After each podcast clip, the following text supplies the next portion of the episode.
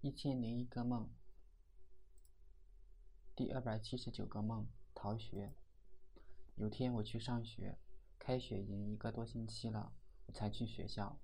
老师讲的课我完全听不懂，他还布置了作业，说是下课交。我对着作业本发呆。很快下课了，有同学来收作业。我的朋友说找本作业抄抄就行了，我摇摇头，表示自己不抄作业。下课后我照例出去玩，快上课的时候才回教室。我走的是右边的通道，然而这里通道很窄，中间的几个女生的桌子凸了出来，占用了通道。我对他们说：“瞧我这身板，这是没法过去了。”他们笑了笑。我回到讲台，打算走左边的通道。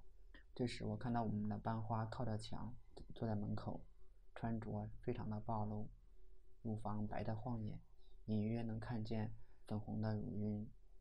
学生穿成这样，老师也不管，这是什么情况？我经过的时候，班花站了起来，往窗外张望，不知道看什么。我趁机摸了她的屁股，软软的、弹弹的，手感很好。等我回到座位，发现已经有人了。我的朋友已经不见了，我又找不到自己的座位了。后来我想起自己已经毕业了，干嘛还要回来上学？所以我走出教室，准备离开学校。我看到门口的保安室没有人，已经有学生从大门翻了出去。只是我觉得需要小心门上的倒刺，如果被扎到，那滋味一定不好受。我有自己的办法，那就是飞翔。想到这里，我就开始跑步助飞，很快我就起飞了。只是不敢飞太高，因为学校中线有架空电路。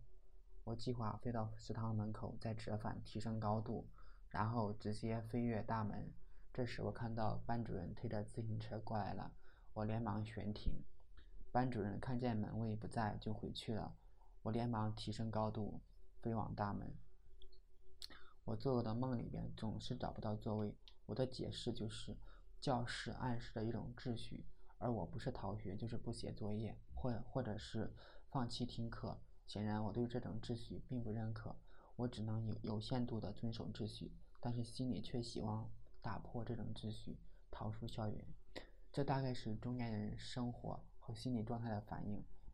有些事情不得不做，不管你愿意还是不愿意，因为我已经不再是孤身一人。